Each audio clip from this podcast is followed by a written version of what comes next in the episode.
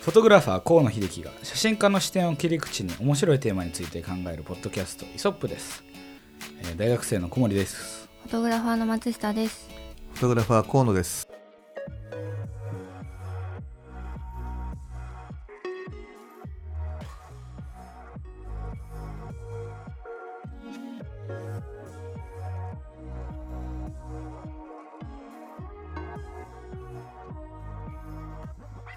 と今日は第27回目4月9日ですね。皆さんいかがお過ごしでしょうか？えっと先週からあの引き続き、えー今週もえっと河野先生はいらっしゃらないのであの僕とえ高橋君と橋で。2人でやっていこうと思うんですが、えー心なんだ心じゃねえな。温かく見守って えっとご視聴いただければ嬉しいですね。もうドイツ生まれだからちょっと日本語が片言うん、すみません、ちょっと日本語が下手 頑張っておりますが。はい、えっ、とですね、で、えっと、今月、あの、先月は、えー集中力というテーマでいろいろやってみてたんですけど、今月は、まあ、その先のクリエイティビティっていうことを、えっと、キーワードに、えーお送りしたいんですが、まあ、なんでしょうね、こう、突然クリエイティビティに、クリエイティブになるためにはとかいうことを言われても、ん？っていう風になる方もいっぱいいると思うので、まずその僕らがその調べたりいろいろ考えたりしてる中で、そのクリエイティビティっていうのがどういうものなのかっていうのを少しあの話した上で、じゃあそれをどうするのかっていうことを、えっと、お伝えできればよいかと思います。なんかクリエイティビティってあ僕もケントも結構英語は世の中や世間一般と比べると喋れる方なのでちょっとね。クリエイティビティちょっと喋れる。ちょっとね。ちょっとだけ。ちょっとだけクリエイティビティって こうクリエイティビティって英語使いがちなんですけど日本語で言うとこう想像力豊かとか、うんうんうん。こうちょっと、まあ、天才じゃないですけどなんて言うんだろうね。まあでもいわゆる天才側にこう片付けられる人たち、うん。まあ、要はそれは実はそんなに天才ではないかもっていう話が、まあ、この話のミソで天性ではなくてあ後からでも十分身につけられる力。でしかもこの想像力っていうのも多分こう何かを想像する妄想するっていうのを想像だけじゃなくて形を作る想像力っていうことがまあすごいキーかなというふうに思ってます。はいなんかこう結構想像力とかっていうとこう、アーティストとかこう画家とか音楽家みたいな。芸術的なイメージあるよね。めっちゃ芸術的みたいな感じなんですけど、全然なんかそういうのじゃないなって思っててこう結構僕らもこのエピソード撮る前に本とか読んだりしててうん。こう思ったのはこうアーティストまあ新規事業を作るとか新しいビジネスがとか、なんか新しいアイデア必要ですみたいな、そういうのも確かに想像力豊かっていうんですけど、うん。どっちかっていうとこうもっと日常の生活をちょっとだけ豊かにできたらいいなみたいなそういうなんかちょっとしたアイデアみたいなのも全然想像力に入るのかなって思ってます。そうだね。今拓磨も言ってたみたいに。それこそクリエイティブとかいう言葉をインターネットで検索したり本を探したりし始めるとそれこそそのなんだろうなビジネス関連だったり、あとはもう完全に芸術的な方向にこう向かう内容のものが多いような気がするんだけどうんでもその想像力っていうのはそれこそだからさっき言ったみたいにその自分の周りの世界を少し良くする力だったり、そのいわゆるこう問題を解決する能力だったりとかいうことだと思うので、あのー全然えっとなんていうの誰でも使えるような、その必要とするというか使える能力かなというふうに思ってます。なんかなんか一つその例を挙げるとうちもなんかまあそういう観点からするとそういうクリエイティブなうちで あの友達とか知り合いとか親戚が毎回うちに遊びに来るたんびに「いや小森家ってピタゴラスイッチだよね」って言われて。要はその家具とかがなんかその仕様に合わせてあったりして例えばこう流しの下にあのーまあドイツ生活が長かったので、あと扉がついてるんですね、まあ、日本だと引き出しが多いと思うんですけど。でパカッて開けられる扉があってその扉にあのゴミ箱をつけたかったんですよ。だけど、ゴミ箱をつけて開けっぱにするとうん。匂いがその生ものとかのそのバナナの匂いとかいろいろこう蔓延しちゃうから蓋が必要なんだけどかといって大体そのなんなんだろうな料理をしててあのゴミ箱を開けたい時って片手しか開いてない状態。確かに。包丁持ってたり、うん。何かを持ってたりとかするから、だからその時はその片手でできれば開けたいがしかしえっと蓋開けっぱ要は蓋がないものだと問題があるっていうことで、あのこれ僕のお父さんがやってたんだけどあのドアに糸をこう、うん。二重関節みたいに作って要は扉を開くとそのど、えっと、扉を開いた分だけ糸が動いて、蓋が開くっていう方法を使ってたり まあどうでもいい豆知識なんだけど。でもまあそういうふうにあのーなんていうのかな必要に応じて自分の生活を少しでも良くするっていう工夫にこうつながる力だと思ってるのでなんか小学生の工作みたいなそんな感覚？そうそうそうそう。でまあその中でこう小学生の感覚っていうのがキーなんだけど、うんうん。まあ、これをどうやったらじゃあ身につけられるようになるのかみたいなのもあるよね。そうですね。こう何やったらいいかなって考えた時に、うん。まあそもそもこうさっきのケントの話でいくとうん。こうゴミ箱をつけたいとか蓋をつけたいとかなんかここにゴミ箱あればいいのになって結構思う時とかってありません？うんうん。例えばなんだろうな。うちの話でいくと僕一人暮らししてるんですけどこうフライパンとかで野菜炒めとか肉とか焼いた後に結構油ぎっしゅになってはいはいはい。で洗剤で取ろうにもなかなか油ぎっしゅで取れないみたいな。うんうんうん。なんかそういう日頃のちょっとした困ったことをまず見つけないと、うん。そもそもそんな小学生みたいな工作ができないんじゃないかなって思ってて。うんうんだからなんかこう普通に生活してる中でまあこういうもんだから仕方がないかって結構諦めてるとこって多いと思うんですよ。うんうん。iPhone のなんかスクリーンタイムが出てきてなんか1日4時間ぐらい携帯見てるんだけどでもまあ仕方がないかみたいな諦めてるところとかあると思ってて、うんうんなんかそういうちょっと諦めちゃうっていうところをもうちょっと意識的にいやちょっと iPhone のスクリーンタイム4時間オーバーはきついですって問題意識を持つこととか、うんうん。油ぎっしゅ肉焼いたら油ぎっしゅになるよな仕方ないよなじゃなくて、うんうん。こう、まあ油ぎっしゅになっちゃったこれ困ったなってその困りごとをまずは1日1個でいいから見つけるところから始まるのかなってうん思ってます、うんうん。なんかその何て言うのかな。これをどういうふうに割り当てられるか生活に？っていうのは、それこそその、まあ、今これを聞いてくださってる方っていうのはもともと河野さんを知ってる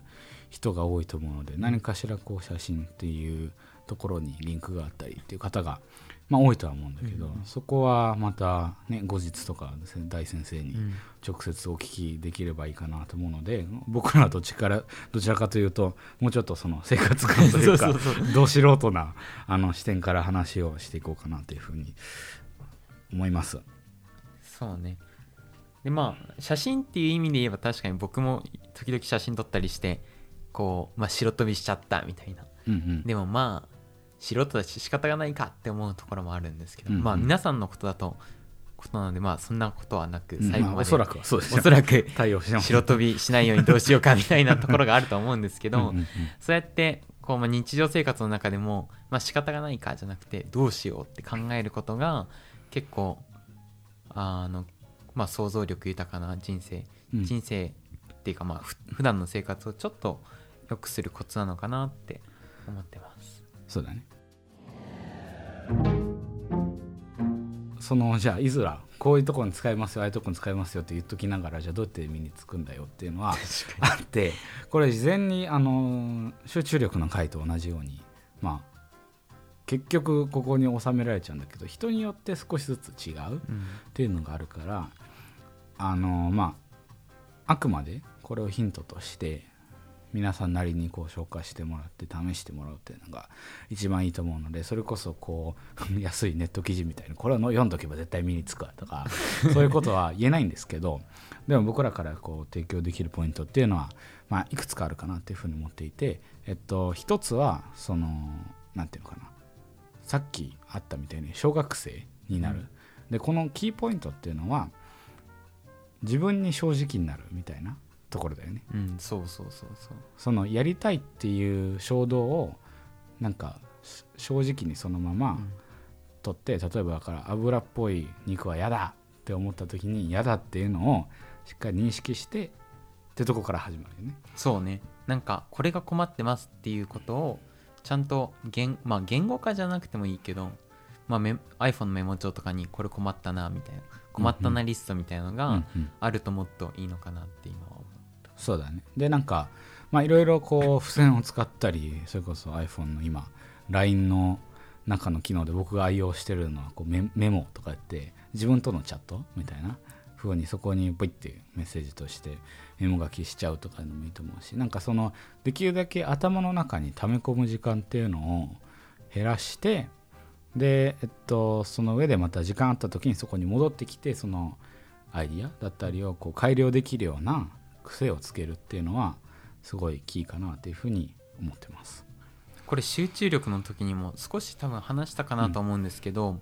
あの一回自分の中頭の中で考えてることをメモ帳とかに書いておくと、うん、頭の中からはそのデータって消えるんですけど、うん、実はこう消えたように見せかけて頭の中ではどうやったらその困ったことリストを消化できるかとか、うんうん、どうやったら、まあ、さっきので言えば油ぎっしゅなフライパンの困ったをこう解決できるかなみたいな実は頭の裏で考え続けられててでそういうのがこうふとした時にポンってあっ油ぎっしゅなフライパンはこうやったら解決できるんだとか、うんうん、油をそもそも出さないような料理をするにはどうするべきかみたいなのがそういう答えがポンって出てくる瞬間があったりしてそういうのも含めてまずはあのノートとかメモ帳とかに書き出す。で頭の裏で自動的に考えさせとくっていう状況を作ってあげるのがすごい大事なのかなって思った。うん、でもう一つのポイントが、あのー、まあ、いくつかあるんだけど僕らがこう見ていく中で大事かなと思ったのがこれは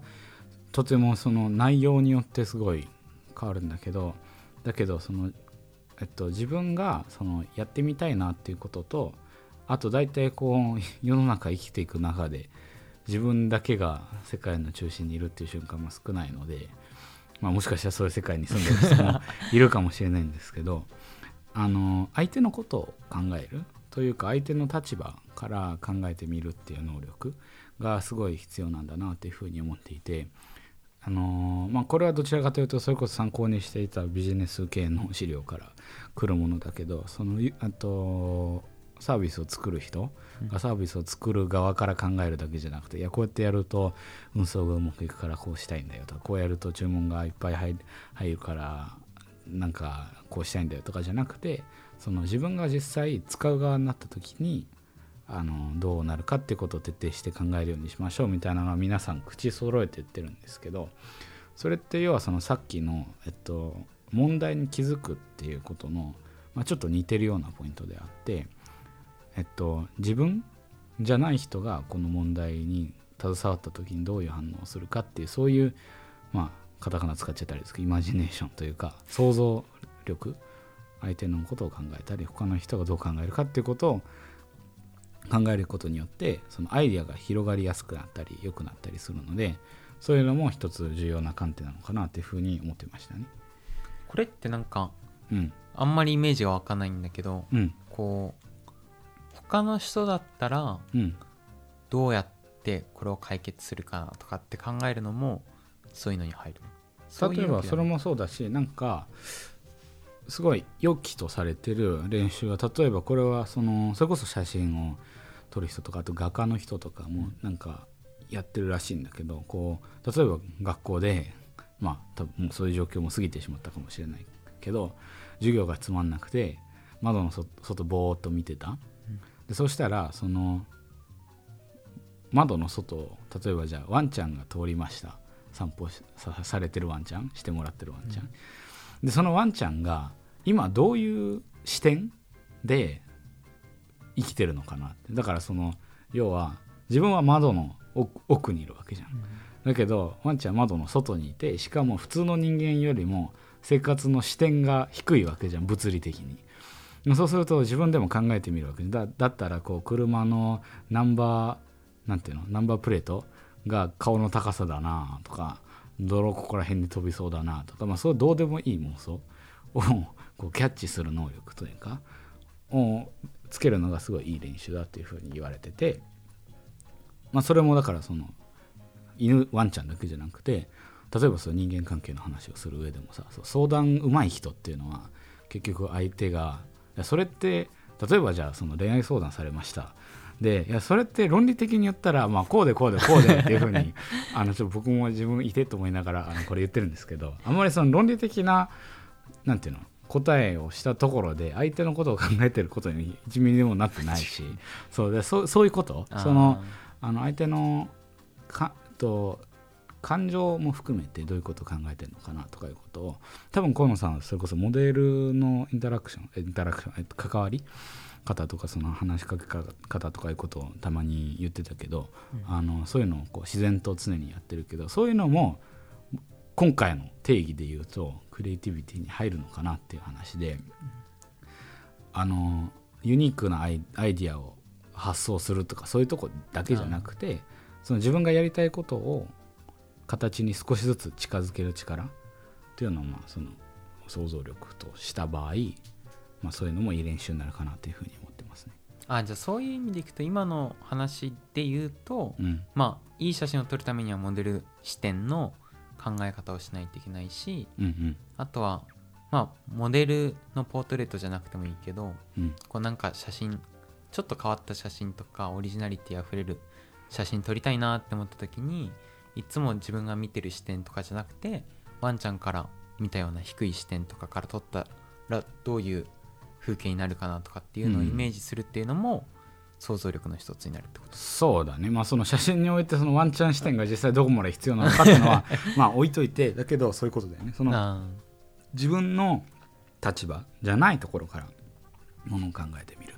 っていうことはまあかなりあのいい練習になるかなというかふうには思ってますね。その問題をある意味別の角度から見つめるってことにもなると思うし。そういう意味でいくと結構まあ僕個人的にはその、まあ、犬の視点とか車のナンバープレートの視点とかそういうふうに考えるのすごい苦手で、うん、でもその代わりにその、ま、自分がまあ、自分の仕事なりが、まあ、今学生っていう立場ですけど、うんうん、学生っていう視点分野、とは全く別の分野の人と話をすると結構さっきケントが言ってた状況に似た状況になるんじゃないかなと思ってて、うん、こう何て言うんだろう。まあ常日頃結構学生の友達とかが多いんですけど、うん、そうじゃなくてこうもうゴリゴリにやってるエンジニアの人とかと話すと結構ああいう人たちって数学が強かったりとか論理的思考ができたりする人が多いから、うん、こうえそんなのこうやってやったらいいじゃんみたいな、うんうん、全然違う解決策を教えてくれたりするっていう経験が個人的には結構あってなんかそういうのもありなのかなって今思った。うん確かにね。確かに。もう一つはその義務感にとらわれないっていうのがあって、結構だからこれはもうちょっと何て言うのかな自分の生活を良くするとか問題を自分の生活の周りの問題を解決するってところからそのその域を超えるものにはなるんだけどやっぱりこう自分がものを作るってなった時にあのやっぱ不安とかいろいろネガティブな感情もどうしてもはびこってくる時ってあって、うん、本当にこれでいいのかなとかあれなのかなとかあとアイディア負けしてないかなとかあのそういうのもあるんだけどあまりそういうことをまず気にしない。だから一人と比較しない。その本格的にやる時は。とあととりあえず形を作ってみる。っていうそのまあよくモックアップとか言われるやつだけどとりあえずやってみる。そしたらその叩くも叩くものができるしあのそしたら改善も可能なわけだしっていう意味であのなんていうかあまりこう考え込みすぎずに出すっていうのはすごい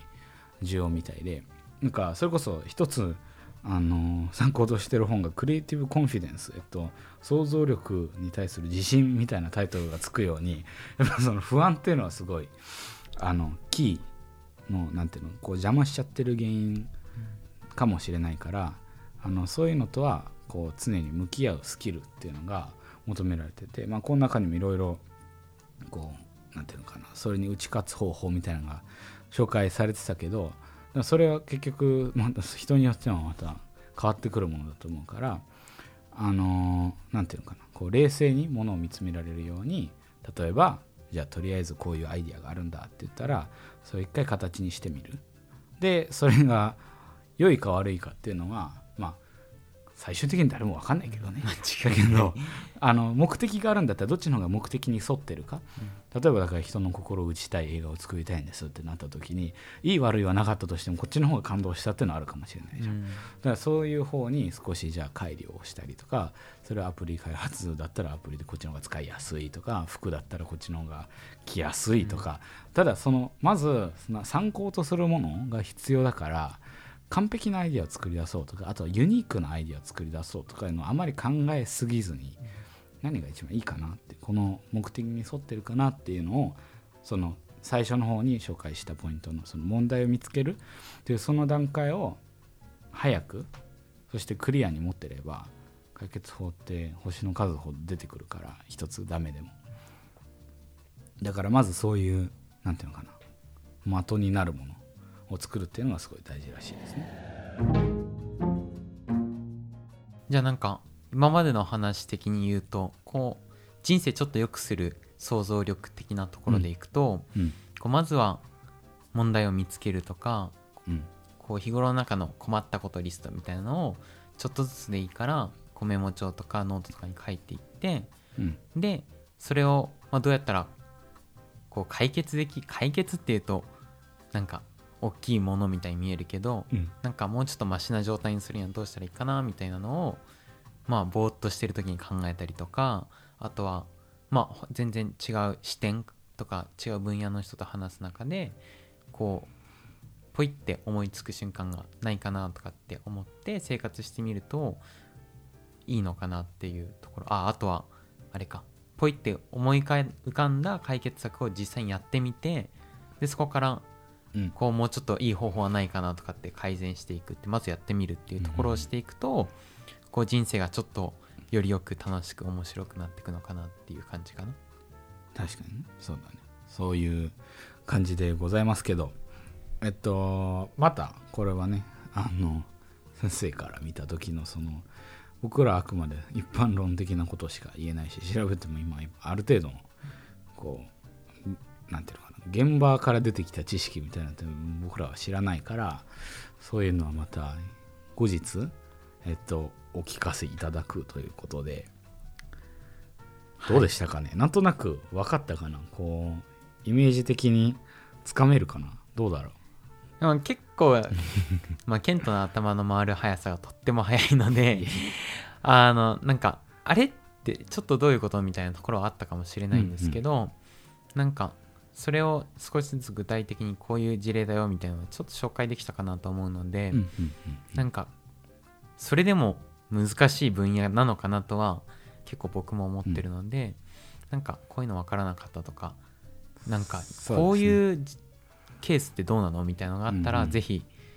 DM なりメールなりしていただあけしたらなときたいですね。あとこういうこういうのも実はあるよみたいなのも。確かに確かに。多分それぞれで工夫されてる方もいっぱいいると思うので今この話をあのししながら思い出したんですけどそういえばもう一つそのキーなえっと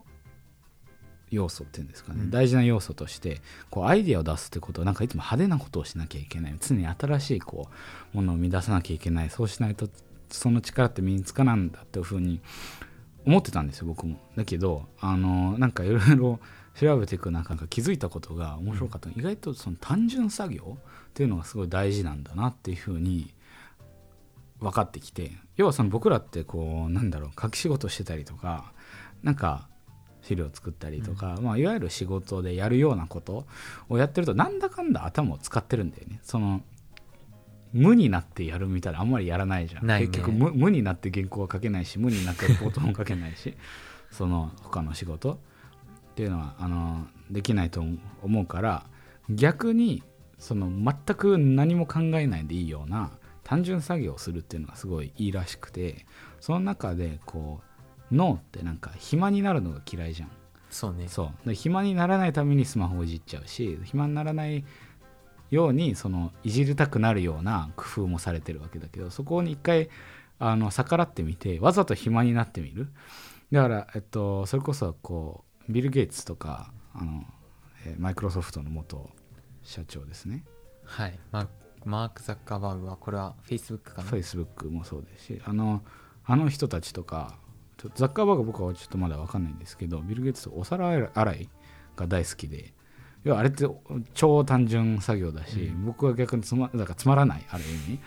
つまんないからあんまやりたくないなとか思う時あるけどそういうのをその、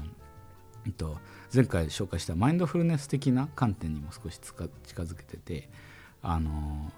お皿洗い編み物とかをやってる人たちがものすごいその職場だったり他の生活の面でクリエイティブな能力を発揮してるっていうのがあるのでまあそういうなんていうのかなあんまり一見関係なさそうだけどそういう意外なポイントもあったりしたのでぜひやってみてください。そしてうまくいった方法があったら教えていただきたいですね。こんなのうまくいったよ。つって。確かに。僕らも 臨床実験中なのでそうですね。あのどれが一番効力を発揮したかっていうのをまたちょ,、まあ、ちょっと今この段階だとわからないんですけど分かり次第お伝えしますので、えーまた、えっと、4月あと2回残りますがその週もまた聞きに来てください。えっとここからですねあのー4月あと2回分河野さんがいないという、えー主ここにおらずあらず。えー家主おらず やりたいことをやり放題状態なのでもし河野さんに言えないけどこういうこと聞いてみたかったみたいなこともあったらお伝えいただあのしていただきたいと思いますしまた、えーそこは来週面白い内容をお伝えできるように戻ってまいりたいと思います今回は27回目ですね。ここまでです。お疲れ様です。ありがとうございます「